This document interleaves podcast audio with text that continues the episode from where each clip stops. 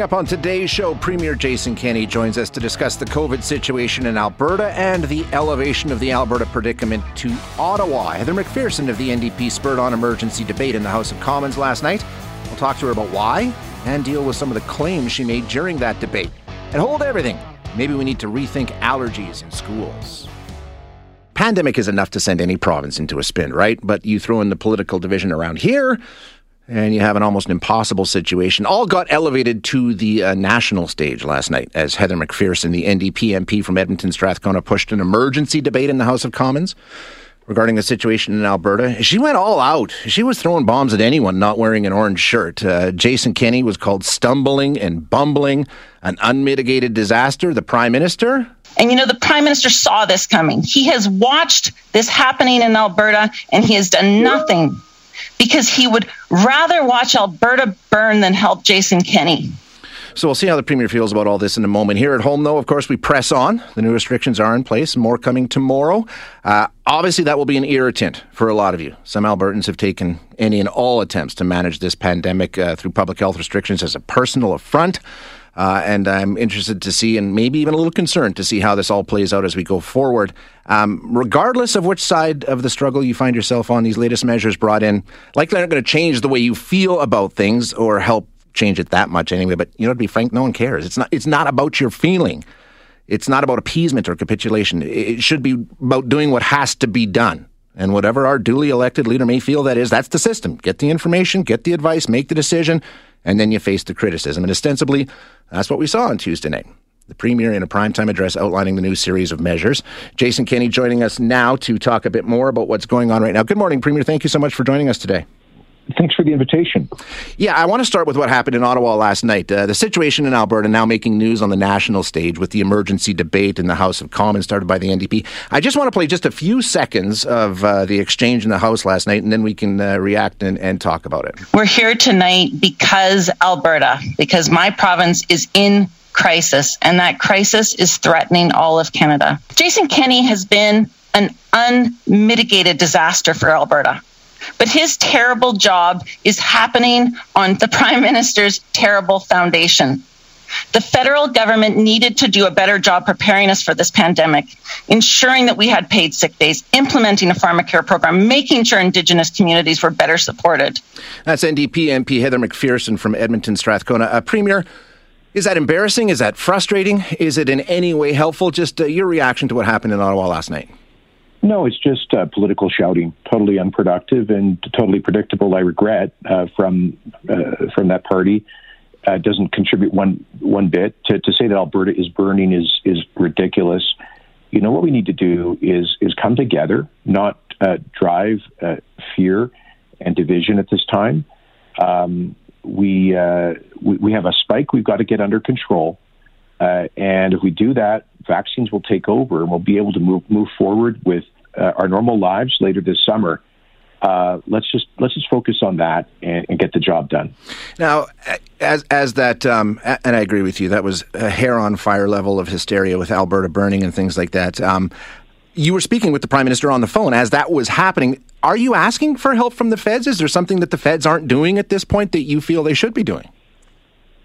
Well, uh, no, not with respect to Alberta. I mean, look, obviously we've been critical of the federal vaccine procurement. We could have used a lot more supply uh, starting in January, but that is is now water under the bridge. Uh, I did appreciate the call. Prime Minister basically just called to express uh, support in principle and asked if, if, Alberta needed any additional assistance. I indicated that we don't at this time. I mean, that we could use additional vaccine doses, particularly uh, for uh, Fort McMurray area, but uh, that's not available. Uh, we certainly, I, I, indicated, I appreciated the uh, outreach, but we don't need, um, for example, some people have floated the Canadian Armed Forces. Um, Emergency Measures we, we have 146 people in ICU with COVID right now. Shay, and and we have a capacity to handle up to 425. Now, I'm not saying that would be easy by any means. It would impose enormous stress on the health system and our healthcare workers. We that's we absolutely don't want to go there, mm-hmm. which is why we introduced these measures. But we're a long way uh, from uh, maximizing the capacity of the system. The problem is if the current numbers continue to go up for weeks, then we would reach that point, and that's that's what I walked the prime minister through yesterday. Um, you mentioned the you know the political division that we're seeing now around this, and I think Alberta sees more of it than anywhere else in the country right now. Um, I've asked this question many, many times. How on earth did we think it was okay to make a pandemic political? Uh, it has served us so poorly. Um, why are we in that position, and what role did you play in making this a political battle?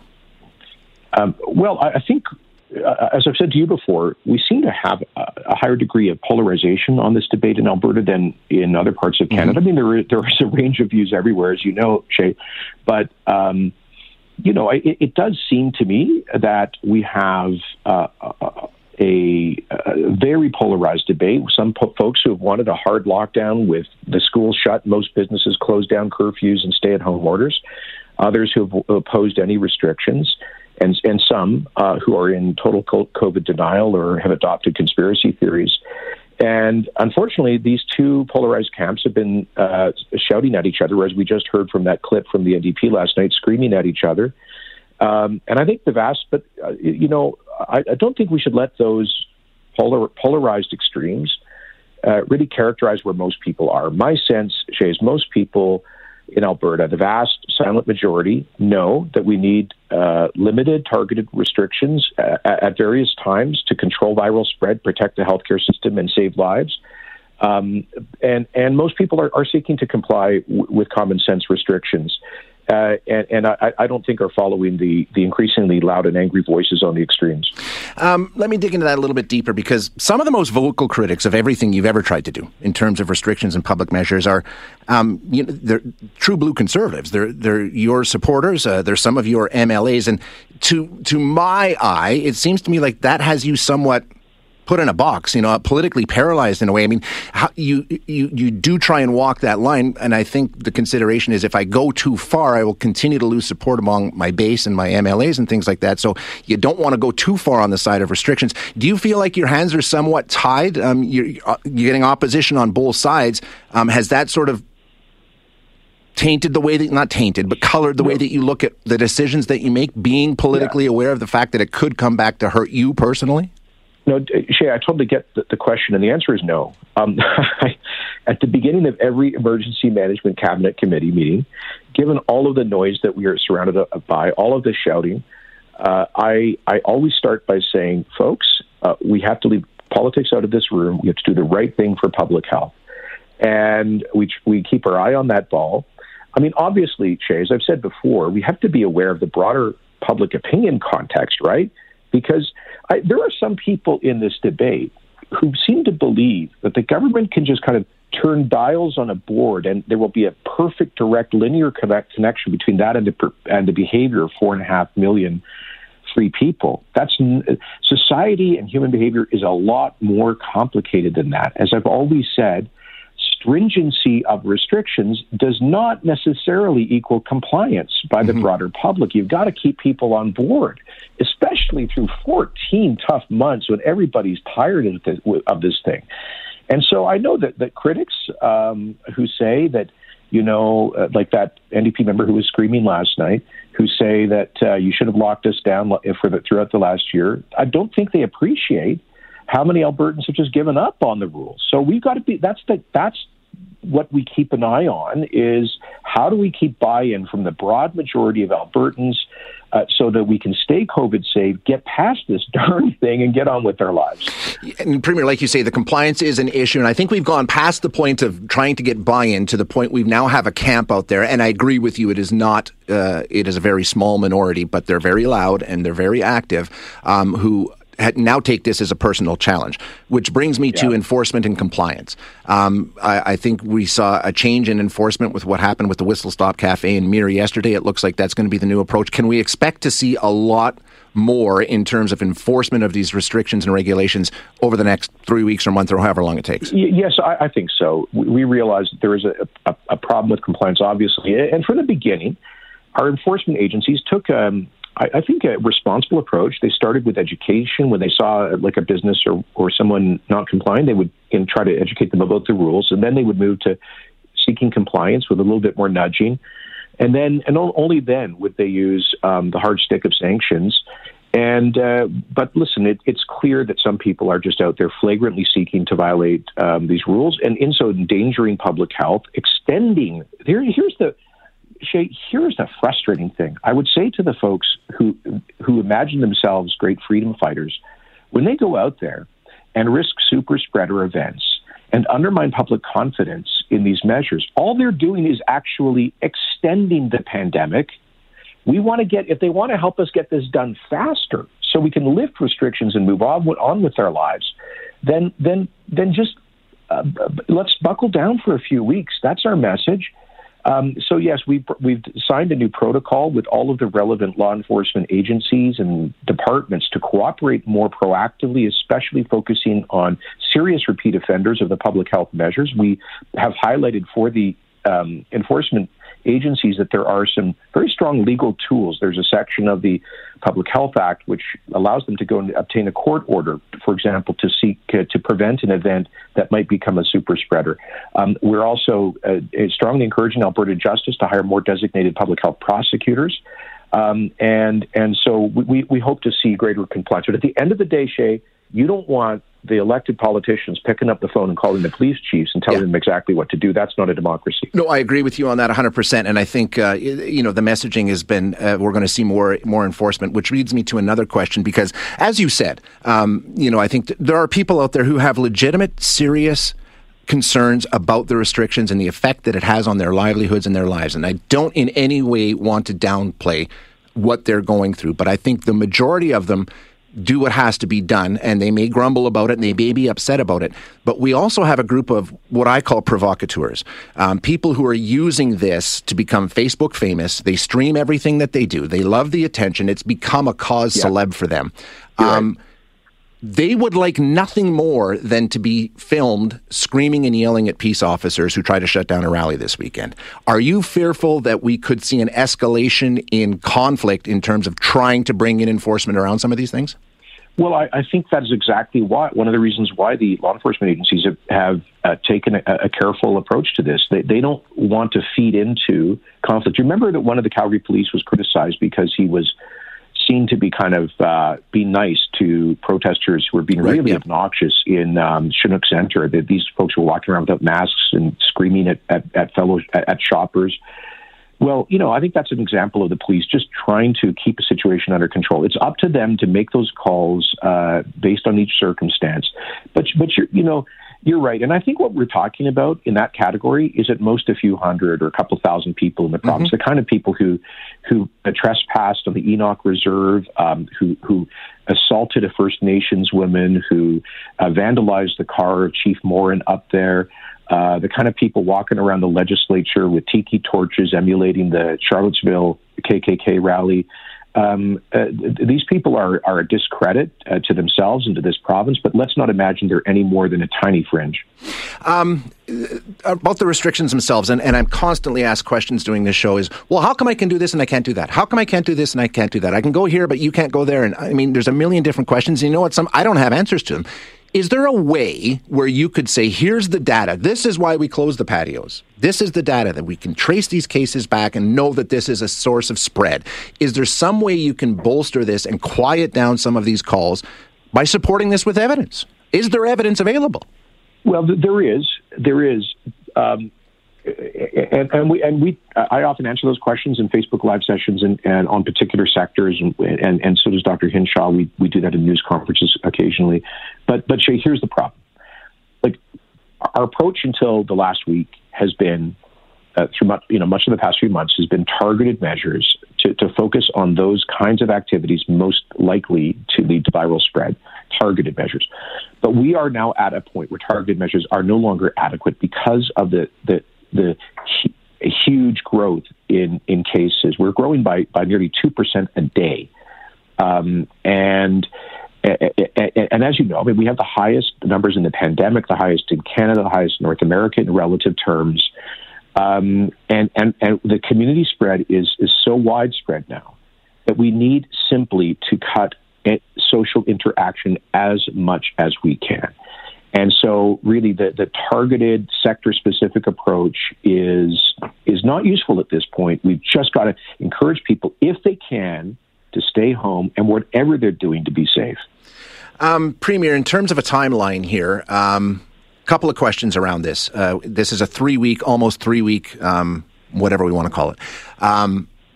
First of all, given the fact that, and I, I, think it's a fair criticism that we may have waited too long and the cases are already to a, a, point where we're really under a lot of pressure. So, first of all, why did we wait so long? And second of all, um, are you confident that this will only last three weeks? Well, I'm confident that if people respond and cut social interaction, uh, uh, yes, uh, because the vaccines will make the difference. And, and, let me offer this comparison in response to both those questions. Um, BC and Saskatchewan, our neighboring provinces, have very similar policy uh, restrictions to Alberta. Right now, they're they're like we've surpassed them in terms of uh, public health restrictions. But until this week, we were broadly all three provinces in the West uh, very similar in our policy setting, and yet their numbers are going down and ours are going up.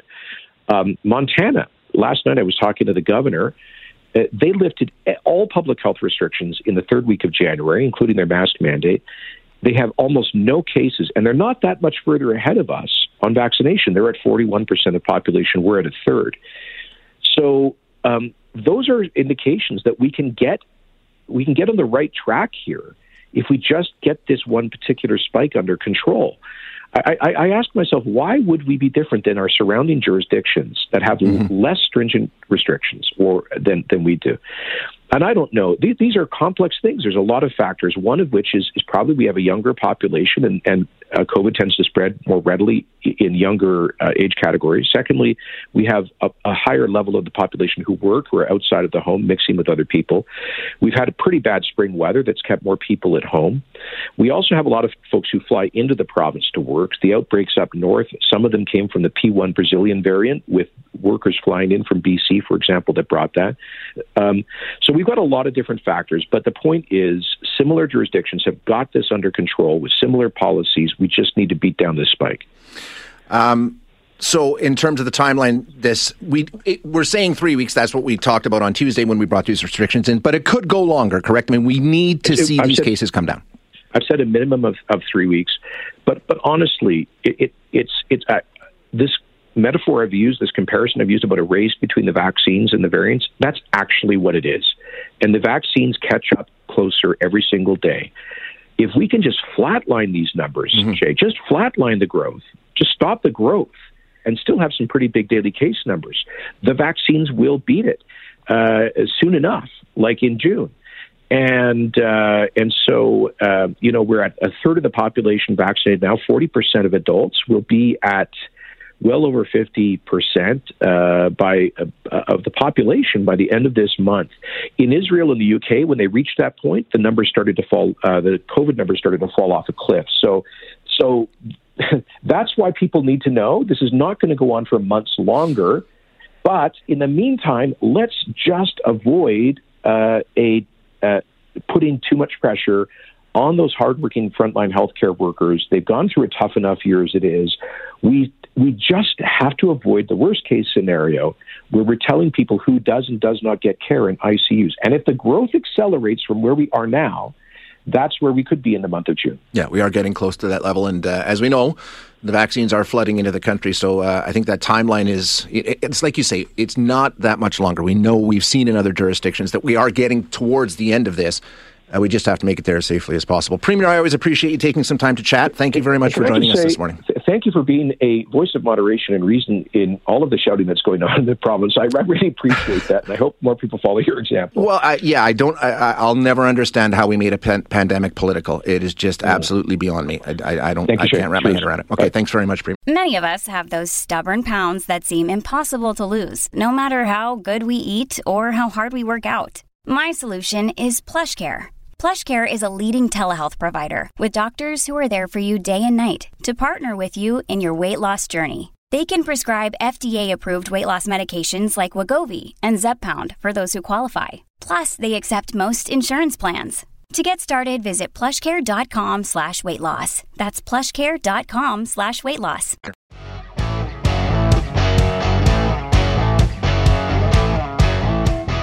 We're here tonight because Alberta, because my province is in crisis, and that crisis is threatening all of Canada. Jason Kenney has been an unmitigated disaster for Alberta. But his terrible job is happening on the Prime Minister's terrible foundation. The federal government needed to do a better job preparing us for this pandemic, ensuring that we had paid sick days, implementing a pharmacare program, making sure Indigenous communities were better supported. And you know, the Prime Minister saw this coming. He has watched this happening in Alberta and he has done nothing because he would rather watch Alberta burn than help Jason Kenney. That is Edmonton Strathcona MP Heather McPherson in the House of Commons last night during an emergency debate on the COVID situation in Alberta. Uh, Heather joins us now to talk a bit more about what went on last night. Thank you so much for joining us, uh, Ms. McPherson. Appreciate your time this morning. No, of course. Thanks for having me. Um, I'm, I'm, I'm, just going to be honest with you. Uh, my response to what went on in the House last night is, holy cow, that's some hair on fire level of hysterical rhetoric. I mean, um, watching Alberta burn really like you you think that it's okay that we have you know over 2000 deaths that we have we have parts of this province that have rates of infection that are higher than India. You think that that's not first, a problem? First, first, do you, first, no, I, I, I absolutely agree that we have a situation in Alberta. I, am I'm not saying that at all. Um, first of all, if you think we know the full scale of what's going on in India, I, I disagree with you strongly. I don't think we have any idea how many cases there actually are in India. Well, you and I are just going to have to take sort of the reports that we get from the World Health Organization and some of those organizations, or, or the reports numbers. from the hospitals that say the death tolls are probably 100% higher than they're actually being reported because they can't test everybody. So, so, so let's not argue so about? India. what? So Alberta's not so bad. No, I'm not saying Alberta's not that bad. Um, the other question I have is, it's really uh, you, you you accuse Jason Kenney of playing politics and Justin Trudeau of playing politics. Was that not playing politics in the House of Commons last night? How was that not political? Well, I mean, listen. Here's the deal. That from my perspective is that right now Everybody needs to roll up their sleeves. Everybody needs to get to work. I called the emergency debate. I asked the speaker to have that emergency debate so we could look at what are we going to do. And I, I'm all, I'm all for saying that the federal government has not done enough for Alberta. Absolutely, I said it time and time again last night. But, but if you can look at what's happening in Alberta and and what's happening in the rest of this country and not find deep flaws with the way that Jason Kenney has dealt with this, you know, political or not. If if I was phoning you, if I was talking to you today as a mother, not as a politician, sure. if I was talking to you today as a as a small business owner, if I was talking to you today as a teacher, I would be appalled. So so so you know, because I'm a politician, I guess it becomes political, but everyone in Alberta is looking at the un unbelievable disaster happening in Alberta and thinking, what happened? Why is it Alberta? Why why were other provinces with other premiers able to manage uh, this pandemic better? Yeah, absolutely. I agree with you. I, I, agree with you. There's some serious questions that need to be asked there. Why is it so much different in this part of the province or this part of the country? Um, when you when you talk about Prime Minister Justin Trudeau uh, letting Alberta burn because he doesn't want to help Jason Kenney, were you aware of the fact that he was on the phone with Jason Kenney at that time talking about what the federal government could do to help Alberta? Well, you know, I really hope, and I have no idea if this is the case, but I really hope the idea that parliamentarians were coming together for an emergency debate about what was happening in Alberta was something that would spur the prime minister and the premier to get on the phone to each other. If that is all that came from that debate last night, it's enough. Yeah, but I asked the premier this morning, and I said, you know, is there something that the federal government isn't doing? Is there something you've asked them to do? Is there some way that they have let you down in terms of helping you deal with this situation? And he said, no. So what does Jason? Why? How is Justin Trudeau letting Alberta burn when he hasn't uh, said no to anything that the province has asked for? So, so what we have in Alberta right now is we have caseloads that are out of control. Yeah. We have a premier that fails to put down any sort of restrictions that will actually protect Albertans. We don't have the vaccines that we need. We don't have the sick time we need so that people can stay home. You know, um, MP Rempel yesterday brought up in the in the emergency debate that that not everybody can afford to stay home. Everybody needs to be able to afford to stay home. That's just the reality of where we're at right now. So so our the programs that were put in place to support Canadians, that were put in place to support small businesses, that were put in place to support our communities need to to be better. They need to make it so people can stay home. And that's a federal mandate. Getting vaccines into arms, getting vaccines to Alberta so that the premier can put them in Albertans' arms, that's a federal mandate. And they didn't do a good enough job. You know, we put forward a proposal for pharmacare. What do we need more during a global health pandemic in this world than pharmacare? It's good for small business. It's good for individuals. It helps Albertans get through this crisis. And, and we don't have it, despite the fact that the, you know, you may not agree that it should be there, but the Liberals promised it and didn't put it there. So, so from my perspective, there's a lot that the, the Prime Minister needs to do. And right now, knowing where we're at, like I don't even want to talk about jurisdiction. I want to talk about everybody rolling up their sleeves and getting help for people in Wood Buffalo, getting people help for people in Calgary, getting help for people in southern Alberta where we're having these massive um, explosions of COVID 19 where people are dying. People are ending up in ICUs. You know, ICUs are completely overrun. Doctors are being asked to make decisions about who lives and who dies in our in our hospitals in Alberta. This isn't no, no, no. India. They're not. No, they're not. No, they're not. They've put that. Pro- they've they've done some instruction around that protocol that that has not been brought in.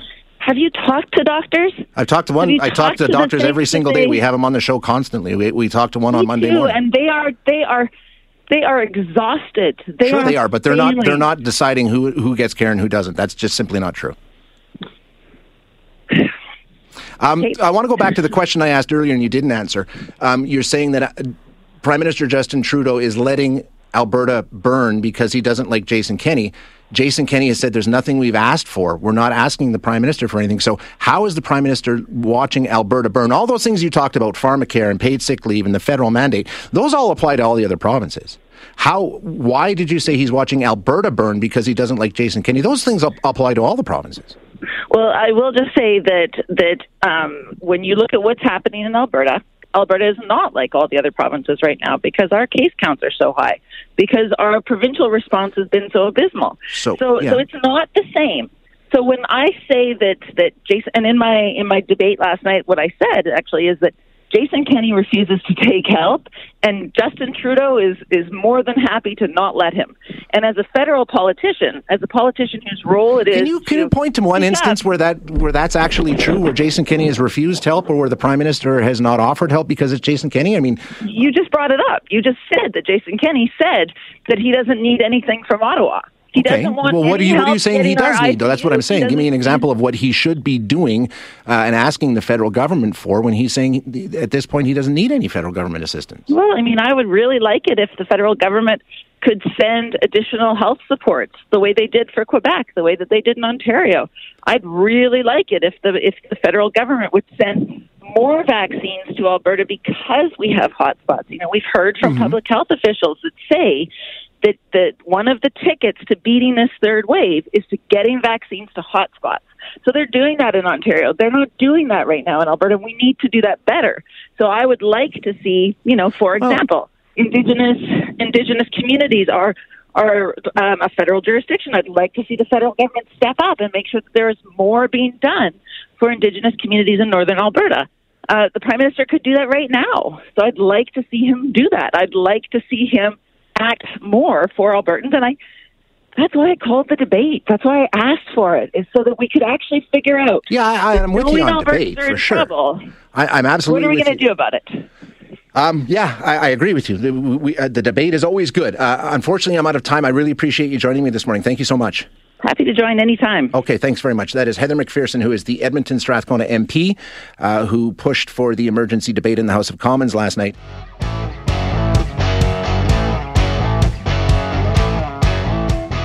People my age and older will remember days of peanuts at the ballpark, peanut butter sandwiches at school. You know, it was it was no big deal. Younger generations see that as complete lunacy and a recipe for disaster. Nuts and some other allergens have been banned from schools for some time now, as allergies seem to become more and more common and really a life and death situation for some that just didn't exist back when I was a kid. Uh, but maybe we're going to change the way we approach this whole allergy strategy at school. A team of allergy experts is recommending that schools change the rules Let the kids bring peanut butter and jelly sandwiches for lunch once again. Dr. Susan Waserman is an allergist and clinical immunologist and professor at McMaster University. She is the lead author on the new guidelines that were just published last week. Doc, thanks so much for joining us this morning. I appreciate your time. Oh, thank you. So we're talking about a pretty big change here because, you know, we're going back to what it was like when I was a kid in school in the 70s or 80s versus when my kids were in school in the 90s. You're saying we should be uh, allowing kids to take a peanut butter sandwich to school now? Well, you know what? Listen, it's not so straightforward. So let's start at the beginning. There's no question that when I was in school, it was the same sort of issue. Everybody was allowed to eat peanut. Yeah. But what our panel did was review the science of this. We went back into the literature on everything that's ever been published on food allergy management in schools and to be fair, this wasn't the greatest literature scientifically, but there wasn't much support for what we were doing at the present time in terms of keeping kids safer. Does that mean that we're going to change all this overnight or that it's going to be appropriate for everybody? No. But the science didn't back up strict avoidance as being uh, the best measure to go. So, in, when we take a look at the science and, and have, a, have a closer look at it, what, what is the better way? What, what approach are you recommending? Well, it all depends. I mean, if these are really young children or ones who can't manage, uh, you know, their food allergens developmentally or whatever, uh, then avoidance or banning a certain food may still be the best way to go. But, you know, as we get into the older age groups, there's a lot of other safety measures we hope that could be taken so that banning is not the only explanation. You know, children, young children need to be supervised when they're eating. Epinephrine has to be available. Teachers have to know what to recognize in terms of signs and symptoms, and they need to know that anyway. This is not new education for them good hand washing, clean surfaces, and education of the students. So, you know, it's a, it's a pretty complete package mm-hmm. of other things that would add to the safety. Um, it seems to me like I mean, obviously putting the kids' safety first and foremost, it makes absolute sense, and I have no issue with that. But part of me thinks that maybe we're doing a disservice to these kids. I mean, they're going to have to live life if if if if they have this kind of situation that they're presented with. Um, so you can make school an extremely safe environment by eliminating all exposure, but as soon as they walk out the school door, they have to have a plan in place to deal with it, right? So is this sort of saying, okay, we need to have a better approach because we can't completely eliminate all exposure all the time? Look, you know, I think that you raised a good point, and it went into some of our deliberations as well. Because somewhere along the line, we do want children to learn how to self manage, and the school can be a pretty safe environment. Yeah. We know that. We don't have a lot of reactions. So, is this a good place to start? Should it start here? And that was one of the things that we considered. Also, look, food allergic kids do feel somewhat stigmatized. Mm-hmm. They're kept eating in a separate area apart from friends, and people know their allergies and that they have to be kept apart. But, you know, we'd like to see, we hope, in conjunction, at least for some of the older kids, a little bit more of a normalized experience. Well, I've got you here. Let me ask you I don't get to talk to an allergy expert all that often. Why sure. are these so common now? Because I can honestly say when I was a kid, like I said, 70s or 80s, this was just not something we ever heard of. Why did it suddenly become such a prevalent issue in society? Look, it's the million dollar question, and it didn't you know, come up so suddenly. Probably now, over three, four, five decades since the Second World War, we've seen these sorts of issues start to emerge. And probably the most popular explanation is that we're living a lot more cleanly. Our immune systems mm-hmm. are not so busy fighting infections, so they've become lazy and dysregulated and instead they've become allergic. And there are other explanations too. You know, our dietary practices. Have we been avoiding too many foods for too long? Uh, the bacteria that we're exposed to. So, complex issue, but the hygiene hypothesis, the initial thing I mentioned, is probably the most popular. Yeah, because the thinking has changed around in terms of when we should expose kids to, right? Because my kids, you, you, couldn't have a nut near them within like 300 yards until they were three or four years old. That's changed as well, right? Maybe get some early yes, exposure. complete turnaround. I mean, you know, in the old days, not so old, just a few years ago, we would tell avoid, avoid, avoid. Yeah uh, you know, if you avoid peanut, then you should be fine. This will not be your allergy. And then over the years, in a very famous study, what we saw is that early introduction, as early as four to six months of age, actually present, prevented the allergy. So this was pretty dramatic news, and that's now the practice introduce peanut early, and probably the same for all allergenic foods. Um, some people are asking on the text line, uh, interesting question. Has something changed with the peanuts, pesticides, the way they're grown, something like that? Or is it peanuts the same old peanuts we've always had? There are many different varieties, and there's always been speculation. You know, is it a fungal contaminant Right. to the peanut? Is it how it's prepared, boiling versus roasting? And in fact, boiling in, it could be more protective in terms of who develops the allergy. But at the end of the day, for practical purposes, peanut is peanut. Um, for any parents out there with children with these sort of allergic conditions, um, what's the advice to them as things change in school? It seems to me, maybe I'm wrong, correct me if I am, that you're sort of saying, okay, we need to put an emph- emphasis more on dealing with um, a potential reaction if there is a reaction. And I understand it's going to be age related, but Sure. is that sort of, uh, we're going to shift this away from reducing exposure and putting more emphasis on the teachers and the children and the parents around them to say, okay, you need to learn how to manage this situation? Is that the approach? Look, it's very much sort of, uh, you know, a multifactorial thing. My message to parents is everybody is doing the best job possible to keep your children safe and don't be anxious. Work with your school. Easier said than done, and we're not recommending that schools take a gigantic leap forward and remove all site banning. You know, there are going to be classrooms and situations and very young children where all of this may still be appropriate. Work with your school, and the focus should be education uh, and everybody recognizing what needs to be done in the event that there is a problem. And stock epinephrine, which is Yeah. important. We think that every school should be equipped with epi, not just every child carrying it on their own. have a response ready. Last one before I let you go. Are we entering an area now where you keep running that play till you get it right and increase exposure younger and the body can naturally adapt? Is that a strategy or are we still saying no, it's too dangerous? certainly no certainly in the very young earlier exposure speak to your doctor speak Mm-hmm. to your allergist but early exposure as children or young infants is certainly best and we hope that the answer to a lot of this is prevention down the line or at least a better cure that we don't have Excellent, excellent advice. Thank you so much, Doctor. I appreciate your time. thank you it's a pleasure Thanks Bye-bye. very much. That is Dr. Susan Waserman, who is an allergist and a clinical immunologist and professor of medicine at McMaster University, the lead author on this new study saying that, you know what, the way we're doing things with peanut allergies and other allergies in schools, we're not helping. We're not helping. Uh, so we need to change the way we're doing things. Now, as I said, this is just a report they've authored and put forward. It doesn't mean, uh, you know, your kid can take a peanut butter and jelly sandwich to school today. Uh, things are different. Thanks for listening today. To hear any of our other interviews, you can find them wherever you find your favorite podcasts. And if you like what you hear, don't forget to rate and review us.